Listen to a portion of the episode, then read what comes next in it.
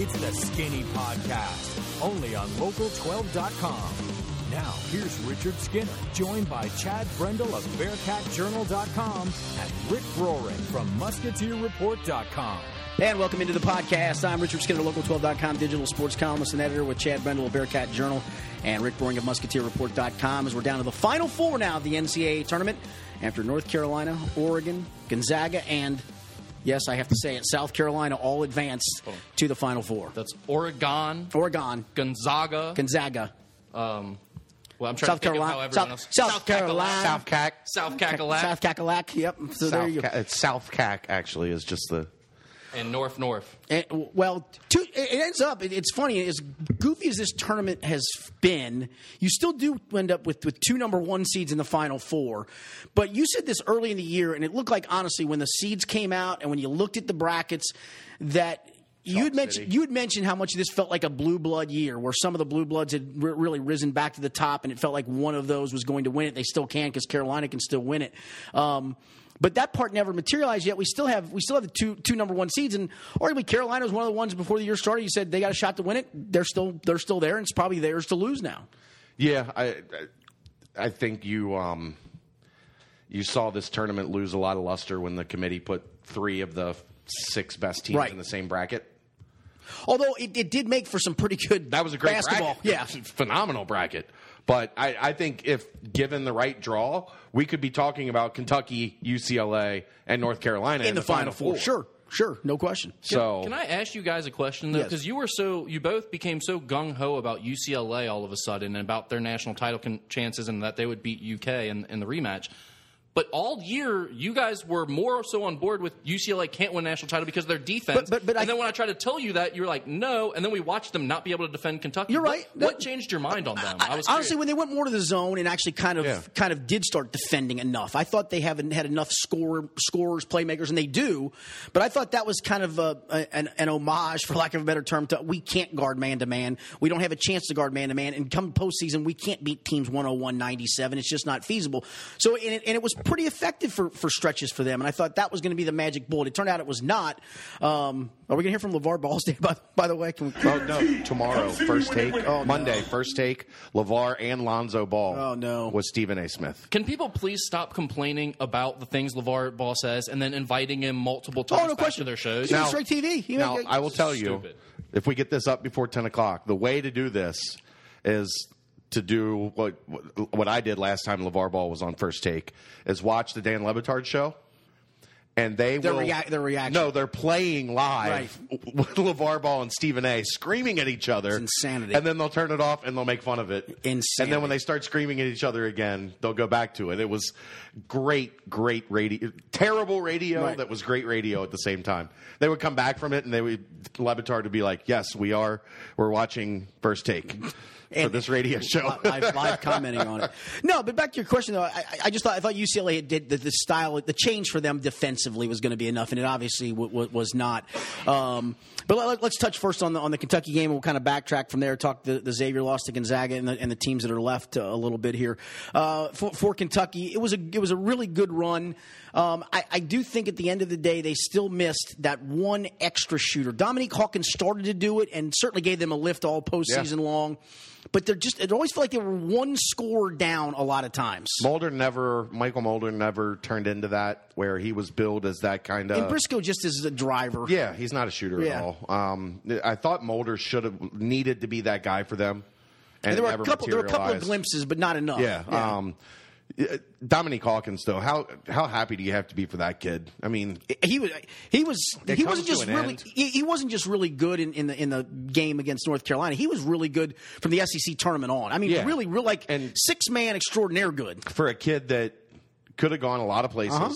Could have played a ton at a lot of places, could have transferred, could have said, you know what, I got to wear the big blue.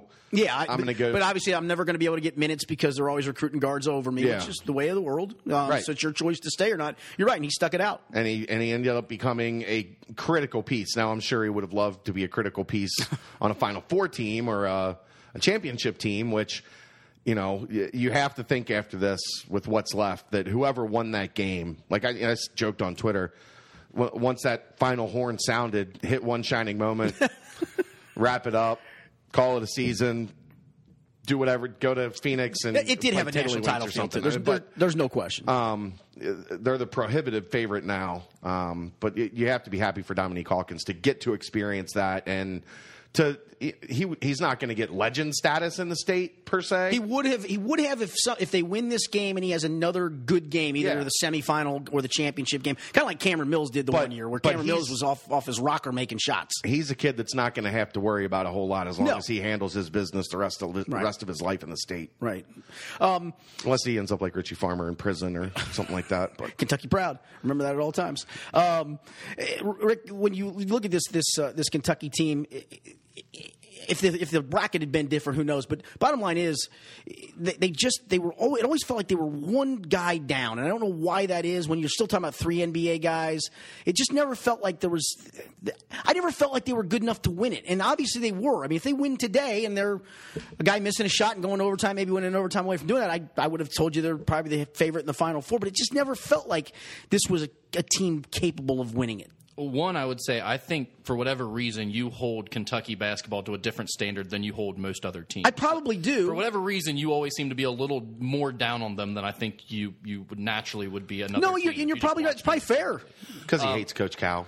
Yeah, I don't know if it's that or just because he watches them more, and, and so it, it's harder to stay as objective about them. But I thought this Kentucky team very clearly was talented enough, good enough to win a national title.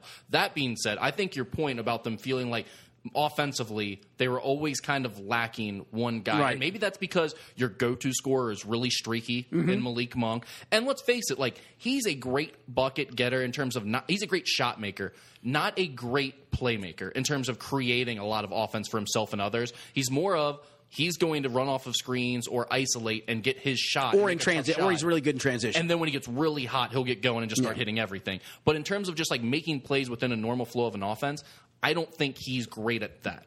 Um, and then De'Aaron Fox couldn't make a shot outside of ten feet for a lot of the year. So I think when you're those are kind of your two main guys, and then your th- your third best scorer is a traditional back to the basket post player. And your fourth best scorer can't hit a jump shot. It it become yeah, and Briscoe I guess is Yeah. Or- yeah. Um, it, I think that's where you kind of get no into spacing. there is there is ways to take away that, and it does sort of feel like man they're just struggling to get that offense clicking on all cylinders for a lot of the year. The spacing wasn't there, right? I mean, well, I, the only thing you're the, you're the you're the guy that breaks down tape, Rick. Like, do you, the spacing wasn't there? Like, I, I think that's part of it, but I think it's like Kentucky can play so fast and they can do so many different things with the personnel they have that I don't know that it ever necessarily got to say like, oh, hey, they there wasn't enough space and they should have drawn up better stuff or anything like that. I think I like that's part of it at times, but it's it's more of just like the confluence of everything working together and different guys being cold at the same times and certain guys going through slumps at the same time. It was it was kind of a weird year on the offensive end for them. I know coaches hate going to back to back sets very often. Sometimes don't even go to a set two or three times in a game. But I really thought when when towards the last five minutes, I mean, the last six minutes, when they spread the floor, put Fox in the middle, and basically said you're not guarding him off the bounce without help, and they couldn't. It got them back to that lead. Humphries makes the shot then to go up five, and it was almost. I I kept waiting for them to go back to that, especially with the lead, to say you can't keep Carolina him in went front. zone. They went zone for a couple trips, but then when they went back to man, and it may have, maybe that may have, may have because Humphries missed the baseline jumper the Yeah. first trip against the zone, and it was actually a, a pretty decent 12 foot look that he'd been making all game long. Um, but even when they went back, man, I thought a couple times that, that go back to that because they, they couldn't. And I think that's probably why Roy Williams did go zone because they couldn't keep Fox in front without help, and they chose not to help. And you voila, can't keep right, Fox in front right. without help. There's nobody in the country that can. we had talked about Fox last week before we went on TV, and we were just talking about his NBA prospects and how good he would be in the league. Did your opinion change at all after No. like, see, see him against Lonzo Ball and how? No, I mean he was great. Uh, he killed him. I mean he absolutely killed him. I, I, the one thing, I, the only criticism I would of him, and this is going to sound funny because he scored 39 in that game. And I don't know if you saw one of his quotes afterwards, and it came to my mind a couple times today where he passed up 12 foot shots to either try to get somebody else a look or he just didn't feel comfortable wherever he was on the floor. Um, I guess he, he said it at halftime. He grabbed the stat sheet and said, "I've shot, I've shot the ball too much." Yeah. And I'm thinking, dude, you're killing him. Just keep going with that.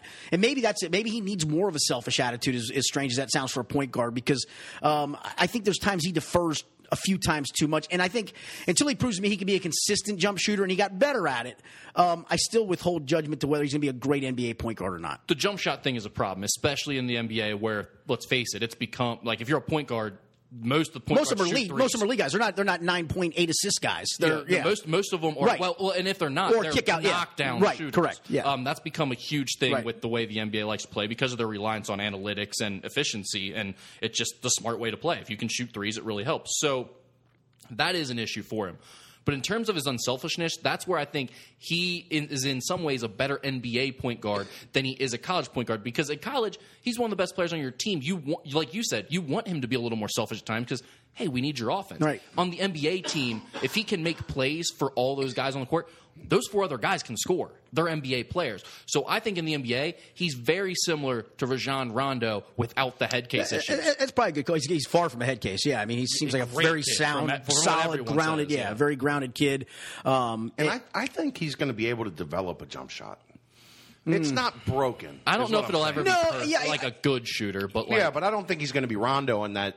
That I mean, literally, where people backed off of him from Yeah. 18 feet and said, "Go." I think he's going to what, yeah. uh, UCLA was doing that to him. Yeah, they were yeah. leaving him wide open. Well, and he banged in seven or eight 17 footers.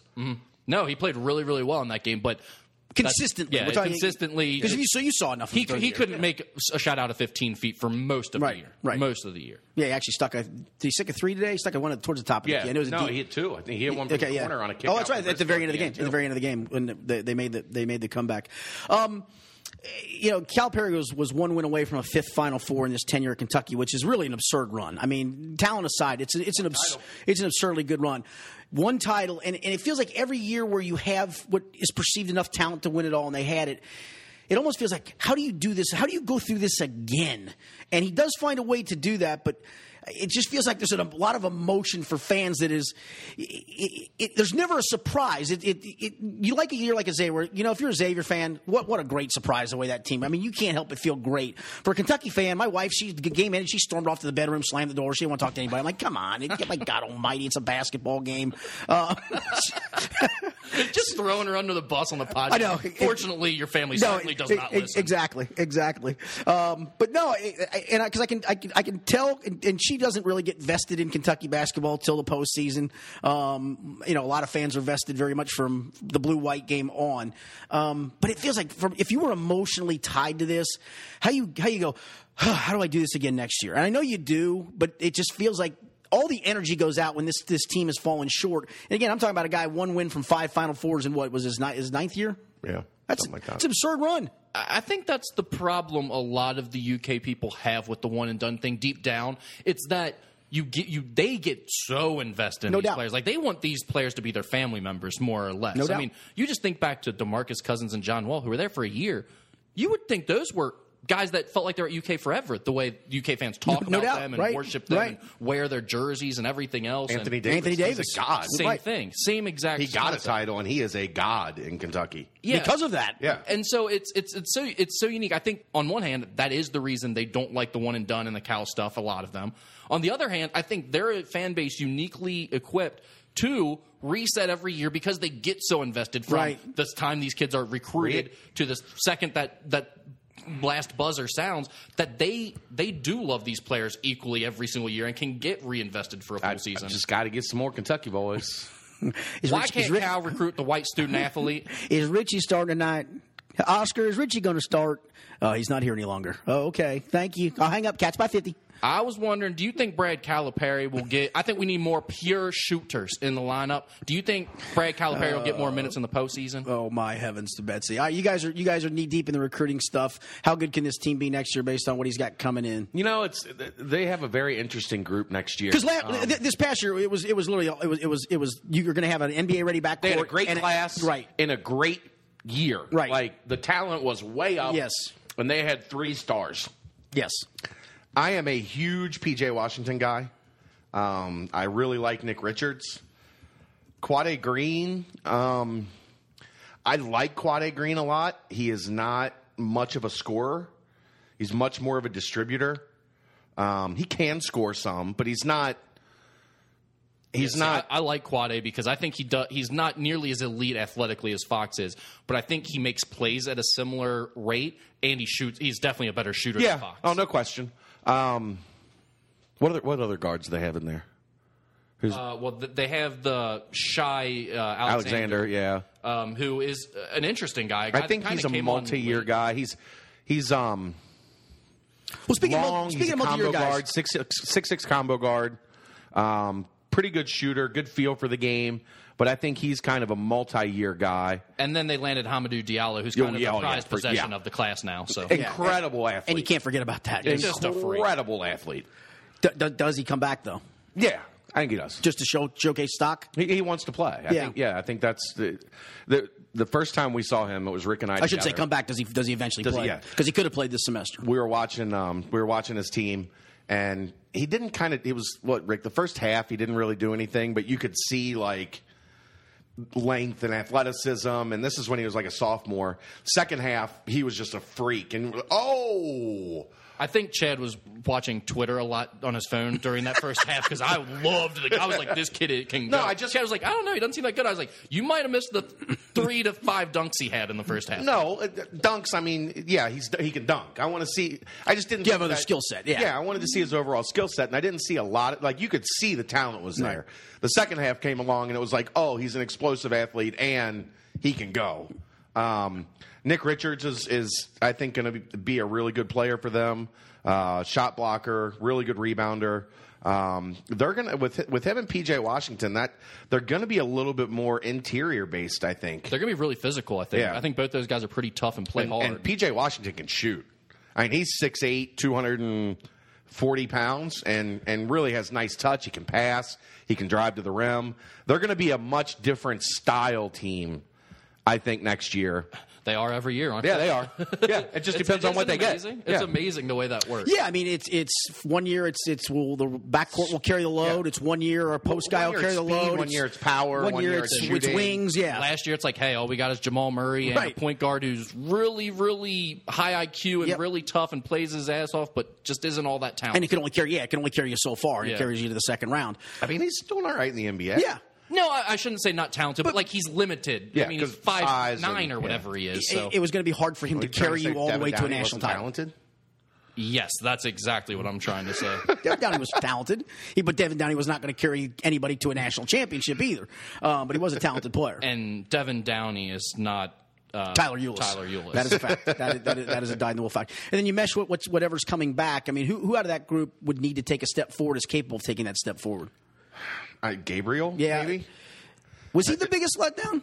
No, because he was really raw to begin with. That was he wasn't um he wasn't in that class of the guys Of at one the and done very guy, yeah. top of that Right. class. What his situation was, he was a complete unknown. Complete unknown Right. coming into the spring. Got his name out there a little bit in the spring, and then when the summer hit, he had a great July. And by the end of July, everybody's like, you know, this kid's got major upside, but he he wasn't polished by any stretch. I mean, of the it, it, it's a rare, typical freshman that that Yeah. uh, freshman big man especially. He's really more of a kind of an outside stretch guy, but but more of a freshman big man that it does take time to develop. Back in the day, it would take until his junior year to develop, and now you're you're assuming that a kid that Kentucky plucked as as a freshman is going to step in and give you. NBA level talent right off the bat. It just didn't. It just that wasn't there. Well, and let's be clear, he uh, played extremely hard when he was on the floor, which was great to see. Yeah. And he rebounds like a monster for a guy who's not very big and Right. physical. He's going to get much bigger, He's tougher, some stronger. Uh, I think I think his upside looks great. I think he's going to be a really good player going forward. And, I, and Humphries can give them some depth down there. You, you would have to think that what, what he did in what, what amounts to the final game for him in 2017 has to be a huge confidence boost. where he- Absolutely. his his face up game from 12 feet was was very very very good. Well, and he's a difference maker on the offensive Right, glass. right. too. yeah. Briscoe's going to be. I mean, is that uh, well? Is it? Is he a sophomore? Yeah. Junior? yeah, Sophomore sophomore. this year. Yeah. Feels like he's been there. I know, it because does. nobody It- comes 'cause he's back been for there year for two two. years. Yeah, it feels like he's been there because forever. everybody assumed he was a quick Yeah. one and done guy too, and it has not materialized for him because he Um, just doesn't shoot the ball. I mean, he's going to have to be the leader of that team by far. Um, and he's going to play the same role again. He's going to be kind of an off the ball, kind of their de facto three. Well, probably de facto two because Hamidou Diallo will probably be the, the small forward. Cal finally gets that jumbo. You know, you watch Briscoe though, and there is some leadership there. I Yeah. mean, he showed it even this year. There's a, it, it's just it's hard if you're not the best guy to sometimes be the leader. I mean, if if No, I see. I don't buy that. I think it'll be easier for him going forward. Though now you're talking like if he comes back, he's a junior Right. now, and he has The like, maturity he's level. Been around, like Right. he's he's done some things, and he's a big tough kid. I think he naturally guys follow him kind Yeah. of Yeah. because of the way he is. So So I think if he comes back, he'll be a big piece. But the thing is, like, I could see him not coming back. Not that there's a huge market out there for There's- him, there's not. I- I can't- just I- the way things work at Kentucky and the thing these kids have in their But, head. but, but, and- but the only thing I would tell you is I, I don't think he gets recruited over the top of enough to where he's not going to play a significant portion. I mean, he's going to play a lot. I guess next it's year. possible. Yeah, yeah. That's what. I, yeah. I mean, he's going to play thirty plus. No, no question about that. But I'm, I'm just saying, does he Yeah. have in his mind that he needs to go right now? You never know. That the I clock could- is ticking and it's I- time. Just from things I've heard, I could see him potentially leaving, but I don't think it's the right time for No, him. I right. think he'd definitely benefit from another year for sure, and probably a, a fourth year as well. Yep. Yeah, probably. and a fifth if he could get it. That's only if something happens in the third or the fourth. all right, Rick. Let's touch on uh, on Xavier. Um, I'm out. I said all my nice stuff I know Friday. You, did. you I'm out. I, I'll go with Ray. If you want, if you like chiming in, just lean forward and, and talk. Uh, it- kind of a letdown end to it, but um, bottom line is still the, the run. And even at the end of the first half, Macura hits the three that gets waved off from nine thousand feet out. Felt like it would have been a huge momentum lift. And even as as bad as things went in that first half, you look up and you go, it's only ten. I mean, this team s- scratched and clawed. It scratched and clawed back deep in the Arizona game. But really, I think I think that was more of a maybe Gonzaga really is that good. And eventually, you know what, you just hit the wall. Yeah, I think one Gonzaga is really good. Obviously, I mean they deserve. The thing is, they're consistent. They don't have holes. Right. They don't make mistakes to give you the game back. And if they shoot the way they did against Xavier, which again I think was partly due to the way Xavier started the game defensively and really doubling down on Karnowski, trying to get out of the post. I think they gave a few too many really good looks early in the game to Gonzaga, which helped get them going. But at the same time, you keep shooting at a fifty percent clip for Right. the entire game, and at some point, there's just nothing you can do about it. It's their night. And on the other side, Xavier just didn't make shots. And we knew you can say anything else you want. You can talk about any matchups or game plans or adjustments you want.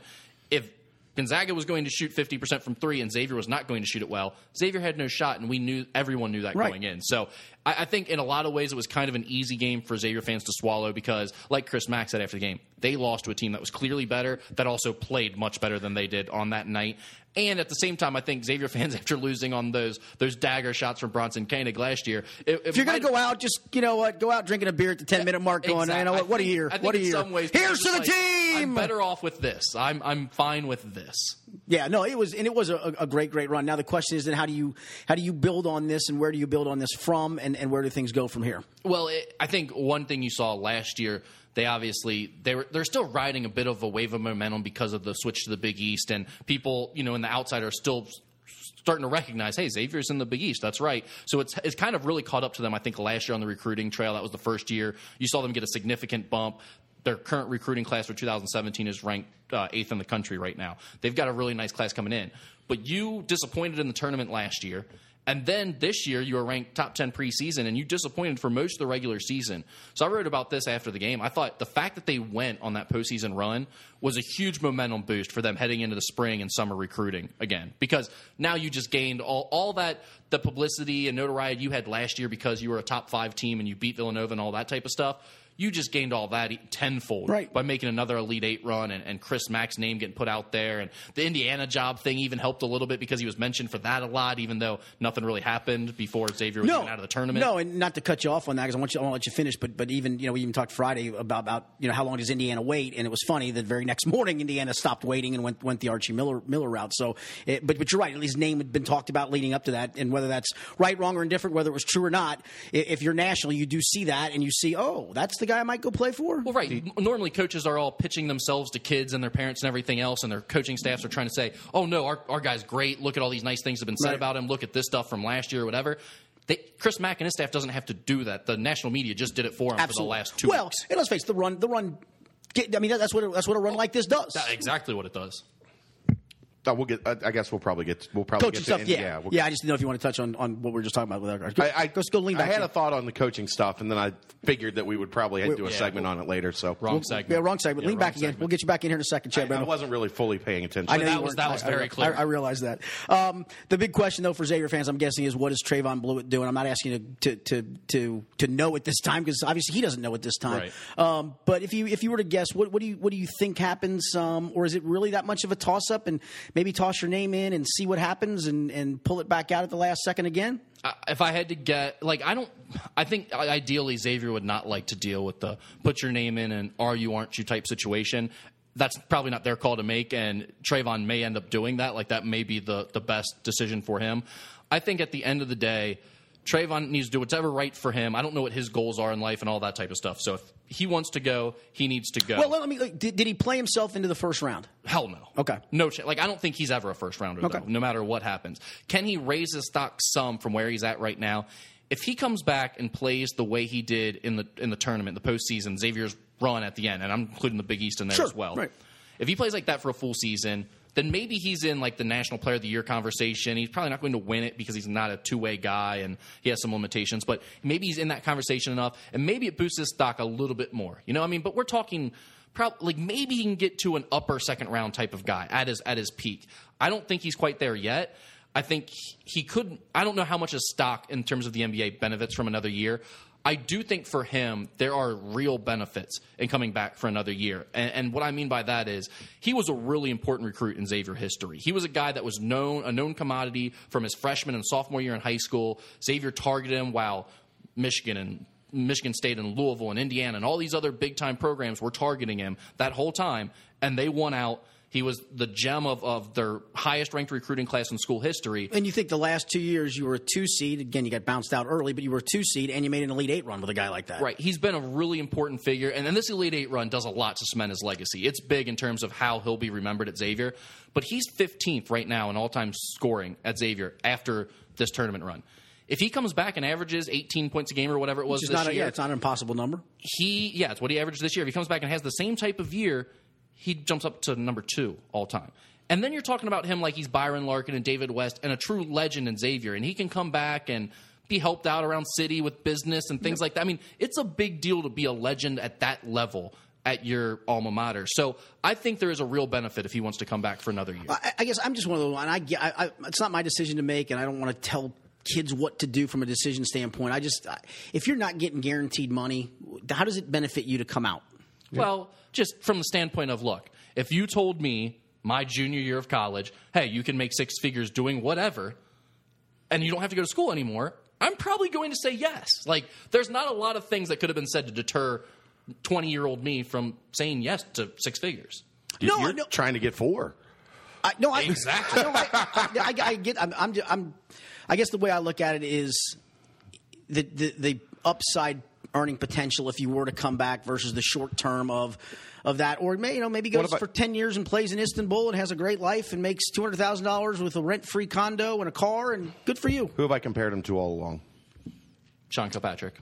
Yeah, I mean, Sean Kilpatrick had that type of senior year and still went undrafted Yep. and had to work the hard way. And now it's coming true. Like he finally got there. And, but I, I think Sean Kilpatrick had, and this is to sound. I thought he always had a bit more guard skills though. Sean Kilpatrick couldn't dribble. I don't know. You just I, think Trevon was the better ball handler his whole career, right until like the very end of Yeah. Kilpatrick's senior year, the second half of that year. He really showed a little more playmaking ability. And let me let's let's. And I, I never thought he'd be an NBA guy either. I, but I, I Uh, none of us yeah, did. Right. you made that comparison a lot. Did you see a little bit more from Trevon in, in the sense of the atta- the more getting into attack mode and making more Playing plays? downhill, playing shoulders square, down to the rim. Which I thought that was always the difference between the Yes. Sean did that stuff much better. That's what we talked about. To get to where that comparison worked, he had to do more of that stuff. And we saw and we bit. saw that. Uh, Not a ton, But more of it. but more of it. He worked it in where it, you know What do you a think lot of that was? times. Go ahead. Well, I- it's just repetition and, and expanding your game because what what Trevon did and what Sean did early in his career until he learned this. When you're especially guys that can shoot it the way that they, that they can shoot it, when you catch it, your first instinct is the shot. Correct. And you're you're straight up and down right. As you mature and you and you learn a little bit more, you learn this isn't a time that I've got catch and shoot. But that's a feel so you thing. catch That's- it and you rip. right. Yeah, That's that's, a- that's very- experience. very much a feel it's thing, it's yeah. being a veteran. It's learning feel. It's learning The- the- how to the- how to play off of yourself. The funny part, I said it early in the year, I thought he should do more of that, And he did. But uh, the funny part was after the after the UC game where he reined in jump shots from everywhere. There was a part of me that thought, man, oh man. Now, if you decide, hey, this is what I do, it could have been it could have been a bad thing. And, and obviously, you know, the injury kind of came shortly after that, and, and, he was out for a few games. But then down the stretch, I mean, all you have to do is look at the free throw numbers. He, he shot 13 free throws in a six game stretch before the last six game stretch, in which he got to the line 50 times. That's not coincidence, man. No. That's not because Well, that's what Sean dominated at. That's how Sean got to 2,000 points. Was he had nine points in a game before the game started because of the line, yeah. because of the free throw line. I mean, you could just put it down. He was going to the line 14 times, and he was going to make at least nine of them. Like to me, the most important thing with that is just the confidence. Those guys Yeah. trusted their jumpers, but they always struggled to get by guys and beat them off the dribble. I think what they had to figure out was How? I don't have to beat you off the dribble. I just have to have a step on you when I catch the ball and Yeah. rip through. And I'm once athletic I use enough- my body right. and my frame and lean into and my strength and my IQ, I can make things happen. And Trevon has really shown some impressive finishes, and or he did in the postseason, I should say. yeah, no, very much so. So that that I had never seen from him. So Playing through contact, finishing through contact, Exactly right. And then occasionally getting the contact and, and getting to the line with it. And I, and I think he leaves. Just a hunch. I mean, just a guess on my part because I, don't- I don't know that it. When he sits down with his dad, they're they're going to think outside of my stock is never going to get higher. But I completely agree with you on the the status thing because Sean Kilpatrick can come back to Cincinnati and do whatever he wants for Right. as long as he wants forever. And if he would have left after his junior year. He would have been a guy, like he'd have been a dude, and everybody would have, hey, SK, what's Right, up, man? Good right. to see you back. But it wouldn't have been Right. The, the SK farewell tour that you had his and he entire still, and, senior and he year. still very much embraces Absolutely. embraces UC, embraces the area. Absolutely. Right. Like, I mean, it's really cool that Jordan Crawford had a great year at Xavier, and he's the most talented player that's ever played at And, Xavier. and it felt like it was a blip on the radar. Exa- I mean, I mean, it really no does. offense, but like, he really doesn't mean that Lance. much in this city. You know, I mean, Right. that type of thing. And then and Trevon's obviously past that because it's three years and he's led him to an elite eight. I'm not saying that's a good comparison. I'm just saying you can be great at a school and accomplish really good things.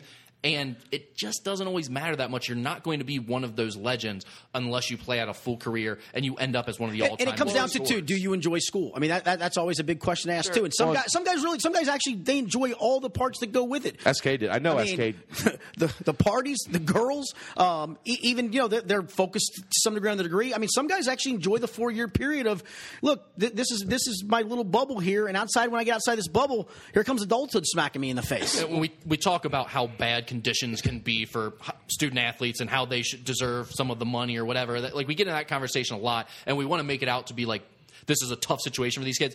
Let's not forget, it's an awesome time in their life. No like, doubt. It's a lot of fun too. Even though, hey, there are some things that job. aren't equal, and Yeah. they maybe should be rewarded a little bit better for it. Still, it's it's still a great time in their lives. what he hasn't had at Xavier is is being the guy. Like, and I don't mean as like Well, on the court year. the guy. I mean like every time in the media, like when the media requests somebody, it's him. Um, being like the where everything's on his shoulders. Yeah, part of that's on him though. His, I- he I doesn't agree. like it. He, he, But- he doesn't want to come to any media things. Like media members were mad at the end of the year because 'Cause it was Bernard and- Because, well, he he was was- named All Big East first team and didn't talk to anyone that day. And he people asked, requested him, and he he told Tom no. Right. He's So- got to he's got to accept that if he's if he is to come back and to get to that level here, you've got it. Like everybody in town wanted to talk to SK all the time because he was a great interview and Right. he gave good answers and you knew you could get something from him. To I, I think that's part of, especially in this town. That's part of taking that step, and I think if he decides to come back, he's going to have to embrace that a little bit more than he has. Um, the other one is what becomes of Edmund Sumner. Yeah, that and that one's so interesting. I would agree with Chad. If I if you put a gun to my head, I would lean towards Trevon's going to leave. If you talk about Edmund Sumner, I think it's probably like 50-50 right now. I really don't think he has a clue of Now, what for he's the, going to for do. the person hearing this and they're thinking, wait a minute, the kid just hurt his knee. Well, doesn't he have to show the NBA something? I mean, Yes. walk, walk people through that that, that process. Because if I'm listening to that and I'm not familiar with the situation, I'm going, wait a minute, this guy's he's got to come back, doesn't he? Yeah, so my take on that, and this isn't Edmund Sumner's take on it Yeah, or right, his dad's right, take on right, it. So they may see it completely different. They have may have different priorities. I will say Edmund does like school. He's a, a computer science major, I believe. I mean, he's really into the stuff. He's a really smart kid. So he's not a kid that's like, oh, I don't want to go back Yeah, to class. and there's and there are some kids that make that decision because they hate everything about that. Well, he went and had his knee surgery elsewhere, was gone for a week or two, and he's already back at class. Like Is he really? he's back on campus and has been taking classes again. He's going to finish out this year no matter what, which is a great sign if you're a Xavier fan, hoping he comes back. Yeah, because it would have been very easily for him in, in Just say, done. When that hurt, yeah, you were what two weeks into school, three weeks into the semester when he hurt himself. Um, he, he didn't have surgery right away, but he had it obviously fairly close to after the injury. Actually, had to wait a little while right? to get the cell swell, yeah, flying. yeah. Um, but he could have easily at that point gone, look, I'm going to go have surgery and I'm going to have to start some rehab and I'm going to miss some class time and I don't want to play catch up with all that. I'm just I'm done for the semester. And, and you're right for him to stick it out. I think is a sign, a good Yeah. sign. So, so he had the knee surgery. I mean, you're talking like best case scenario is eight to ten months in a, in a recovery from that to get to play sports again, and more than And you're likely talking about literally right at the start of practice time into the first month. And Any, then- any idea when the shoulder is? well, and that's the other thing. Right. He, he also has to get labrum surgery, which I hear is a very difficult rehab. is. Uh, 'cause I've I'm- done it. also is it for, dealing with- i- i- not, not to be funny? Is it, is it that difficult for a non-pitcher? I hear, It's- I hear, okay. I hear it's just a grueling process. Okay. Like it's not fun to go through. I don't know. Like, I'm not saying he can't do it. I'm just saying it's probably not going to be fun. Yeah. Cash has talked about Cashmere Wright is works for Bearcat Journal and has done our podcast and had the same injury and he said it is not fun at all. I mean it's it is just a lot of stuff that is not normal for you to have to to like rehab to get, to get your range of motion back and all that. because yeah. it, like I'm sure for a pitcher that those motions are normal. right, right. For a, for a basketball, yeah, for a basketball player doing stuff to get that, Yeah. you know, and especially if it's what we were talking about, where they were saying it was, you know, pretty much full. Yeah, I, I don't know anything about the injury or what it entails to get it back, so I don't want to like put that. Yeah, stuff no, no, but no. Just what, what I've But- but he needs- Fair but- but he has I've- to have it cleaned up. I've up. talked to a lot of people about no, there's just no. because- But he has to have it done. That's, that's the thing. yeah. Yeah. So he not only is he dealing with the ridiculous rehab of his knee, he's also dealing with that rehab. Do you want to put yourself in a situation where you so if you're if you're coming back, I don't think he wants to come back for two full years, but you could think about if he comes back next year. You think a year from where he had that injury is the second half of the Big East season, Right. You know, like he could not be ready to play for really any of next year, and then at that point, you're you came back for nothing basically, and then you've got a whole nother year which he's not going to stay for. Right. So at that point, it's probably best for him to just go now. And granted, he's he may or may not get drafted the bottom of the second round. He's not talented enough that anyone's going to stash, you know, draft and stash him for a year and pay for him to rehab and keep him on the roster during that time. They're not going to do that. So he's going to have to probably do the Semaj Christon route if he decides to go, which is one, he rehabs first, which Samaje didn't have to Right. do. But then you go overseas or the D League and you play your way into a, a small contract, and then hopefully you get a guaranteed deal at some point. So what do these decisions do for Chris Mack moving forward, recruiting wise? Well, in the immediate future, I think they're definitely going to look for a fifth year guy for next year, and that could be anything. Like they found Malcolm Bernard sort of at the end of the year, and everyone said, "Why would they need a wing? You've got Trevon, you've got JP, you've got yeah, they, what they Gage, need, they needed, Miles they needed a body. yeah, exactly. They just went and said, "This guy can help us. We need a body."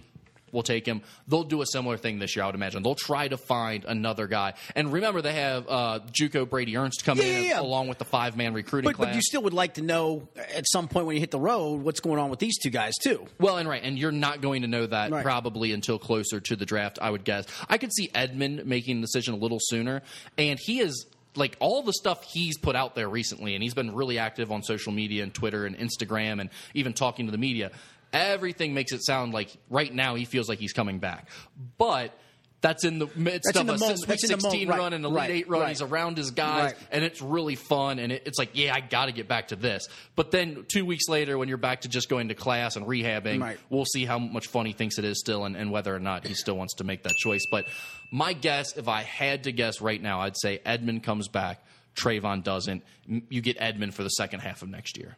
Uh, let's talk the, the the coaching carousel a little bit here. Um, we actually started talking Friday about the Indiana job, and, and we brought up would Steve Alford be a candidate? Would Chris Mack be a candidate? And you made the point: how long is Indiana willing to wait? Would have turned out they would have only had to wait till till Monday for either one of those guys, but the decision had already been made where Archie Miller was was was named the coach. I, I mean, obviously he was going to get a job at some point somewhere, probably quickly. Um, did it surprise you at all with him making the move? With Indiana making the move? Um, It surprised me. It didn't surprise me at all that it, that he would take that job or that Indiana would want to offer it to him. It surprised me after we had heard so much about oh it's Alford and I was hearing Tony Bennett's name a lot the last few days right before they hired Archie. It surprised me that we hadn't heard Archie's name, but since we hadn't, I didn't think he was Well- going to be the coach that soon. Peaks had it though, right? Like, weren't they on Archie all along? I don't. I must not have been following closely enough to hear that. Guy did not notice that. I'm. Not, don't want to slam someone that works on our network, but No, no. I mean, like Rap Johns and those guys. Like Archie was the first, the first profile they put up. Yeah, I mean they might have had that, but most people, including them, were riding the Alford train pretty hard there the last few days. Okay. uh, just because there was so much. It's your network, not mine. I wasn't sure. I Right, right. Um, but yeah, I thought Archie was the best guy for their job. Like we talked about it on the last podcast. What made Steve Alford a good hire other than Lonzo Ball? What would have made him a good choice? Yeah. I, I thought Mack was the best candidate, but Archie wasn't far behind. Right. Eh, But I mean, even with Tony Bennett, like, do you think No. the Indiana fans would have been No. happy scoring 40 points in a tournament game? No, the- well, they said because Crean's teams never really played defense. They, they, their, their This is- thought was this is the we op- need a defense guy. This is they the would've loved it at extreme. first. Yeah. This is the opposite extreme, though. He would be the anti-Crean for sure, no and he doubt. would. And I'd love to see Tony Bennett be able to get even a higher level of player than he's currently getting at Virginia, which I think he could probably do at Indiana.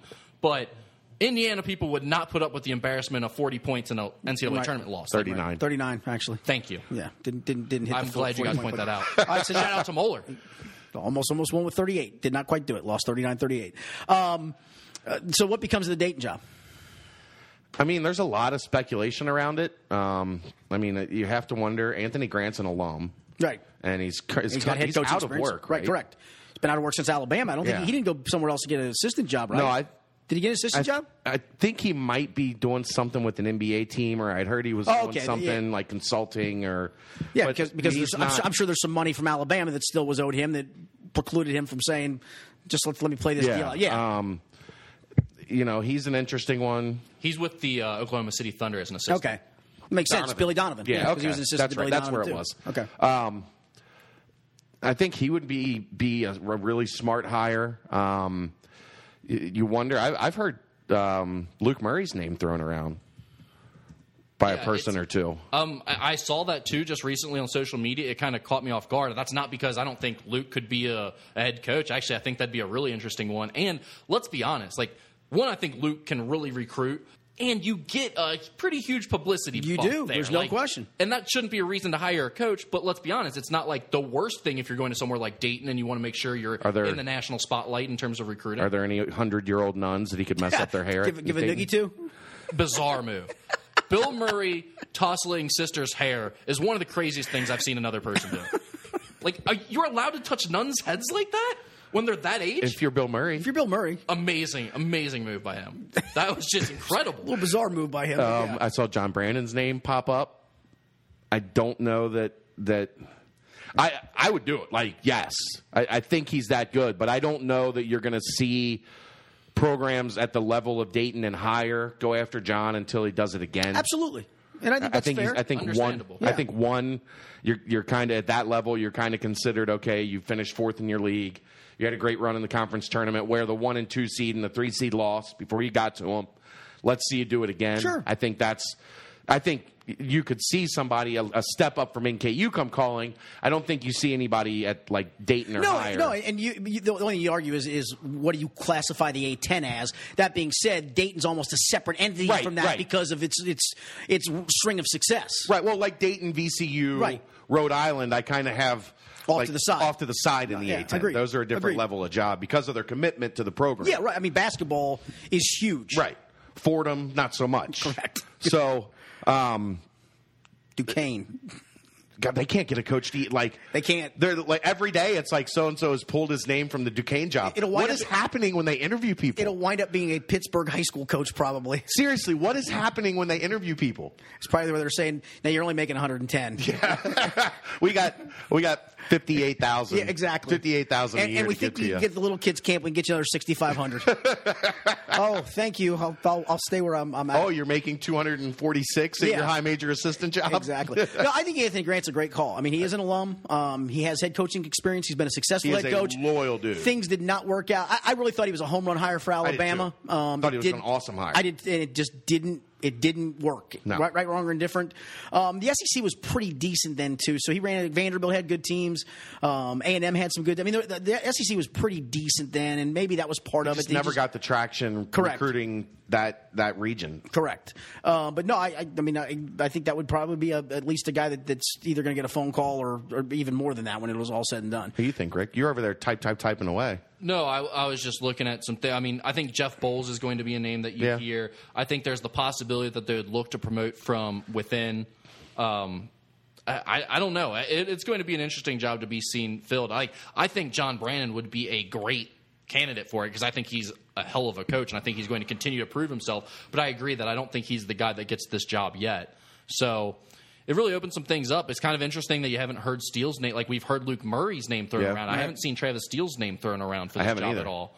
I, I've heard his name with Miami. Well, I was, was going to segue into that. Um, yeah, what becomes of that job? And that, that's just that, that's one that I Such a just bad job. It is. I just I I mean, I, I keep hearing Steele's name. If they can get Travis Steele, I think it'd be a tremendous get for somewhere like Miami. I'm a little surprised Travis Steele would be interested in the, in that job. Honestly, that's the thing. I, for a job like that, where where, where do The you arena's a dump. Where There's do you no support. Yeah, where do you find a, a, a coach for that job? I mean, you're going to find somebody, obviously. I mean, I mean, Steele would be phenomenal because well, but but again, it's got to be he a two-way. could mine Indiana. I, I'm almost get- talking more two way street. You're gonna Yeah. you can find someone to ask. Is that person then going to go? Oh, sure, I want it, as opposed to I'm I'm making decent money here, and I, I'd rather There's no way for another Miami would bigger pay him job. more than what Xavier's paying him. I wouldn't think. Rick, Mm, I think it'd be close. opinion? I, I don't know what Miami's job pays. So I can't. I just from the, their their Two fifty. maybe I'm just throwing a ballpark. uh, figure out. maybe Okay. But I I called Brian Snow. I have no idea. yeah, I, the only thing I can tell you is I just not. He, we're not having him It's on just- this podcast. excuse me, it's just a job that just it, it just has no appeal. There's no support. There's no fan base. There's no. Where did that? How did that? Where did that go? I think it's. I wish I could answer because I get to ask that question sometimes too. They, they used to be the lovable little school that everybody. Well, that was Charlie. There, well, there was, but there was the, the Xavier fan who kind of was okay with Miami, and there was the UC fan that was okay with Miami, and there were the Northern Kentucky people that looked and go, "Oh, good old little Miami, we play them every once It in a while." Charlie. But it was football too, though. Eh, not as much in football. I, yeah, maybe. I think as as Charlie got older, they started to slip. Yeah, correct. And then they slipped really hard. And then when he when he passed, when he left, and then passed, And then passed, yeah. it it ended things for like it, the, the the program just hit absolute rock bottom. quickly. I mean, I mean, you quickly. ever, you ever been there? Oh, absolutely, yes. Millett Hall is a dump. saw Xavier uh, Xavier play up there probably a decade ago, and it was It a dump an then. absolute dump. No, it, it, no, no question. But it's a it's a very tough one. Uh, I do want to talk about one other national job that, that's at least available. That's the Georgetown job. Um, where do they go? What do they do? you made an interesting comment before the show uh, that I've you heard had heard Tom, Tom, Crean's name already thrown around Um, with that one. It, it sounds really strange. Yes, one hundred percent. But Because in theory, you're taking a failed coach off of, right off of a failed job. Right. right, wrong, or however you perceive. I, Except for, let's be honest, if he achieved the same level of success at, at Georgetown that he had at Indiana, Georgetown people would be thrilled well, right no, now. that's, that's that's legit. now, that's legit. Uh, what people don't get in the behind the scenes stuff in this is he made a big splash into the DC area when he landed um, Victor Oladipo. And that was in large part because he hired Kenny Johnson. Kenny Johnson was a, a, a key component in the team takeover AAU program.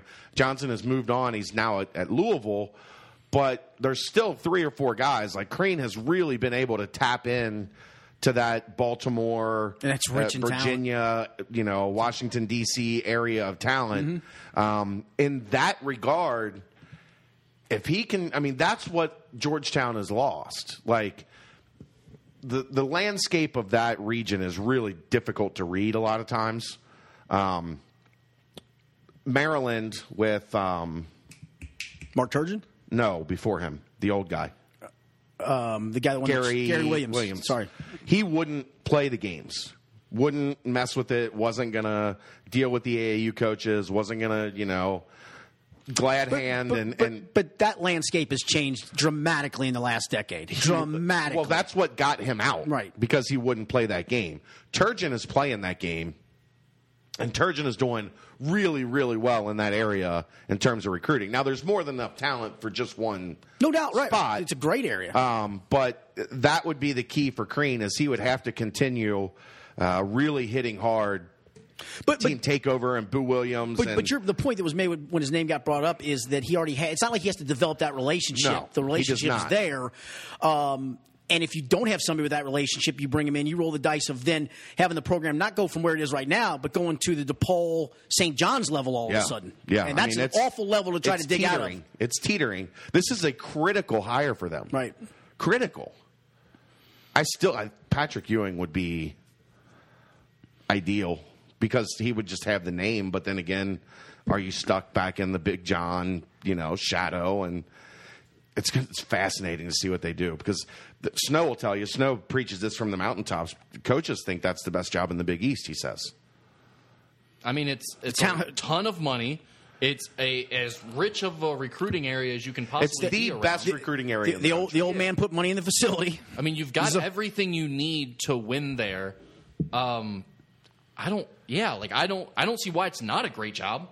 I would love to have that job if I were a coach. Yeah. I mean, plus, let's be honest about the Big East.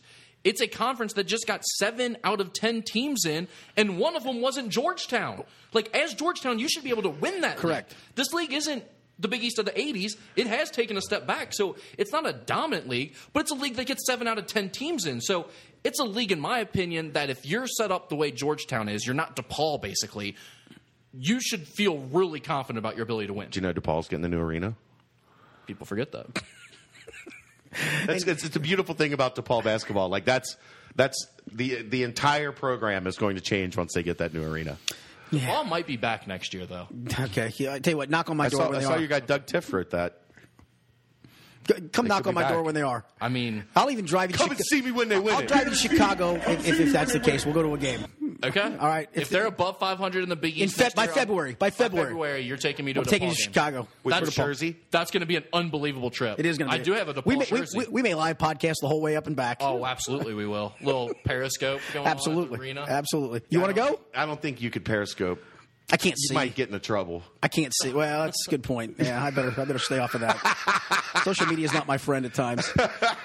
Um, now that we are down to the final four, um, it, it, it does feel like North Carolina's to lose for sure. I, the one team that I got to give a lot of credit to is, is Oregon. Just keeps battling, man. And I and did we overestimate? Tyler? Dorsey is a monster. Has he missed a shot yet? Jesus. Every time they need a big shot, he hits two. Yeah, no, no question.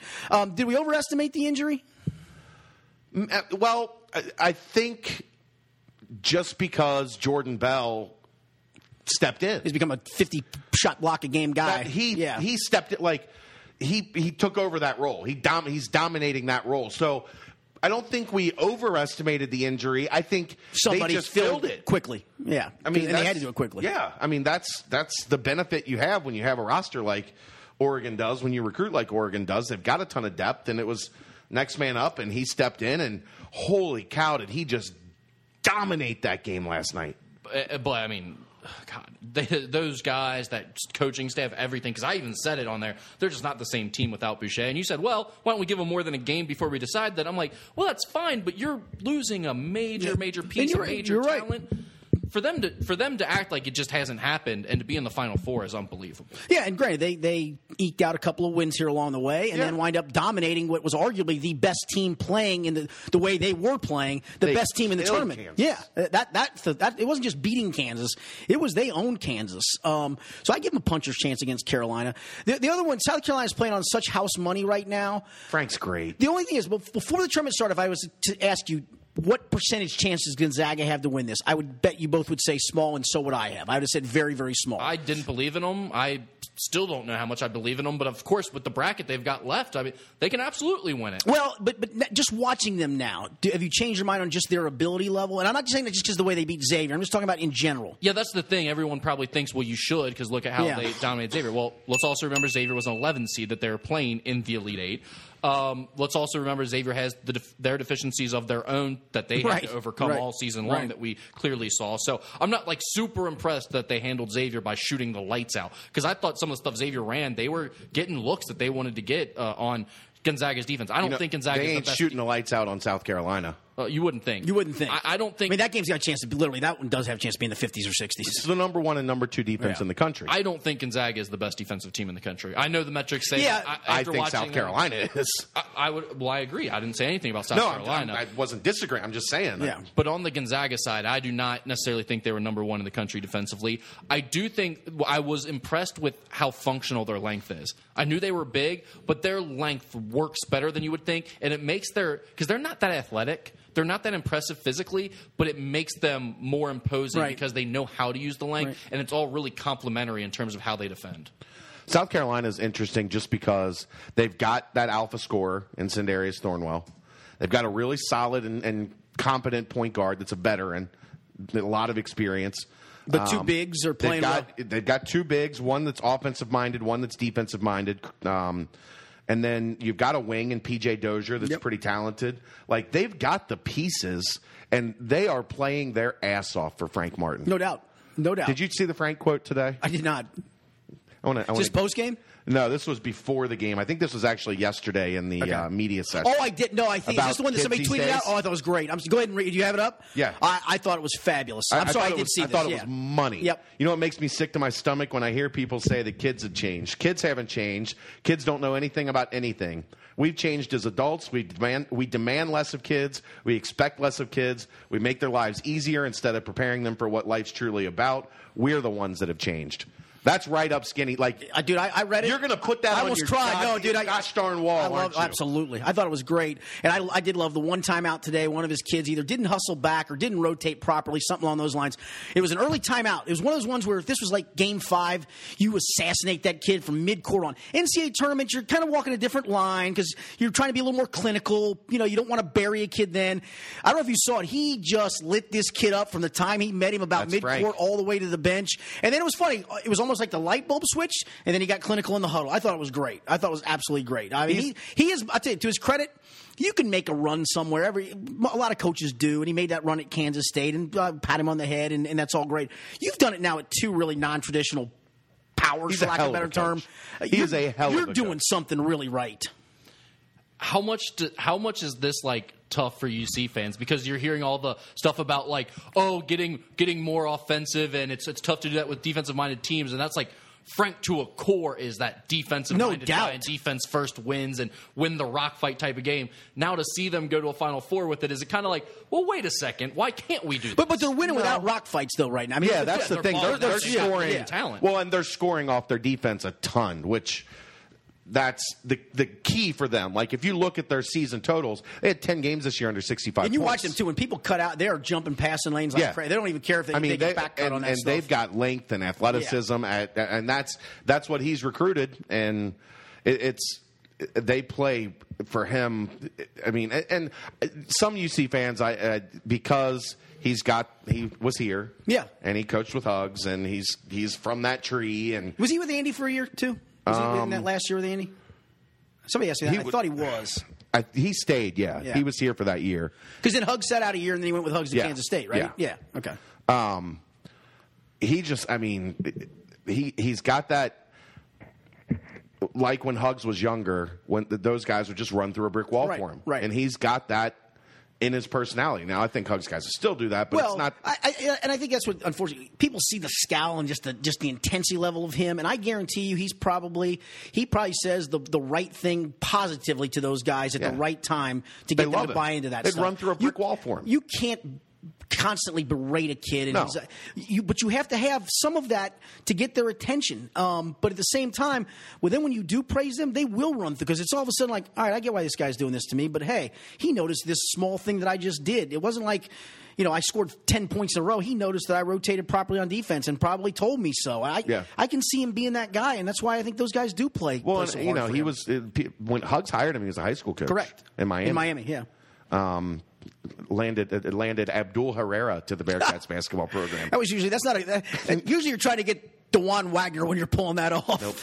Abdul Herrera. Yeah, it didn't That's work out so good. Um, but yeah, I mean, I'm sure UC fans are a tiny bit, you know, upset that that's the way that, that he's still playing or whatever. But for me, uh, uh, congratulations Yeah, to Frank. ab- absolutely, Like, absolutely. uh, you know, I, I have my um, reservations about AK, and I've made my feelings known about.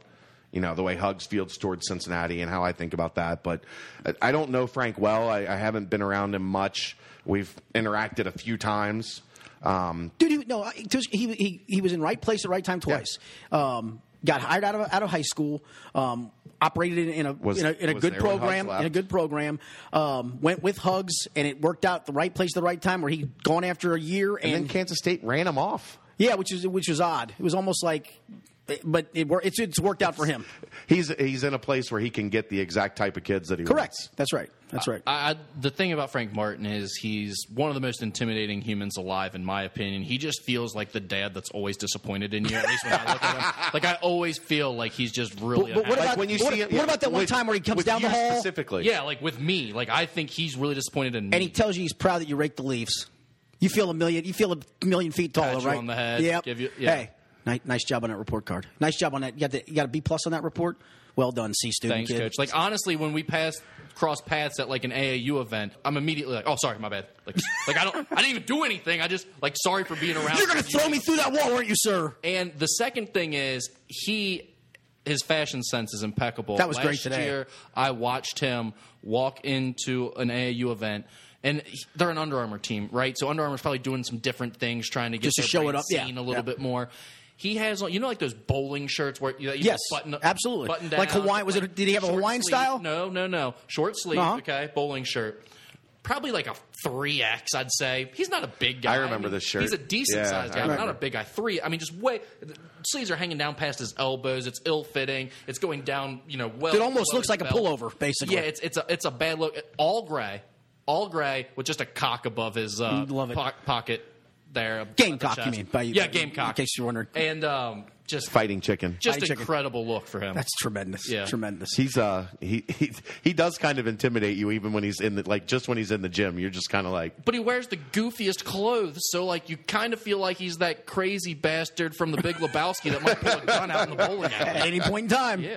you do whatever you want, sir. All yeah, right. just happy for Frank. It's Yeah, awesome. Yeah. Any final thoughts? No, I mean, uh, what, we just are we gonna is this it for the week? Are we gonna come back on Friday? What it? What are we looking at here? I'm looking at you, Rick. Do what? Are we coming back on Friday We're gonna do a Final Four preview show on Friday for the people.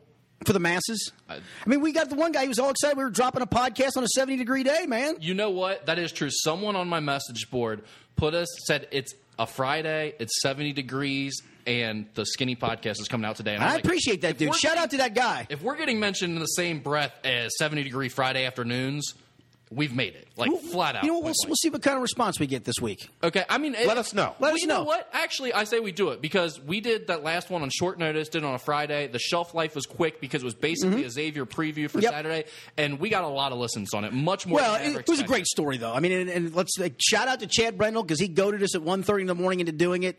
You were a little wishy washy on it, but then you said, "I'll do it. I'll do it," because I knew you had a long work I was night. never I wishy washy. I just waited to text you back I because I, think was busy was I doing not, other stuff. Was and I not the first replied. one that replied? the Yep. fir- I just said first, yep. yep.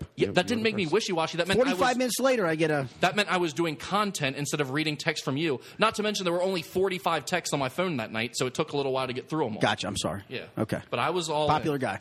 Yeah. Popular guy, except for people in the GCL don't like you. That's another story. I don't Another think story I'm for another day. to cover GCL You're games. probably not. All right, we'll, we'll be back again. We'll be back on, uh, on later on this week. Thanks for joining us on this edition of the Skinny Podcast. Thanks for listening, and we'll uh, we'll have a Final Four preview show just because Chad Brendel asked for it. Have a good week.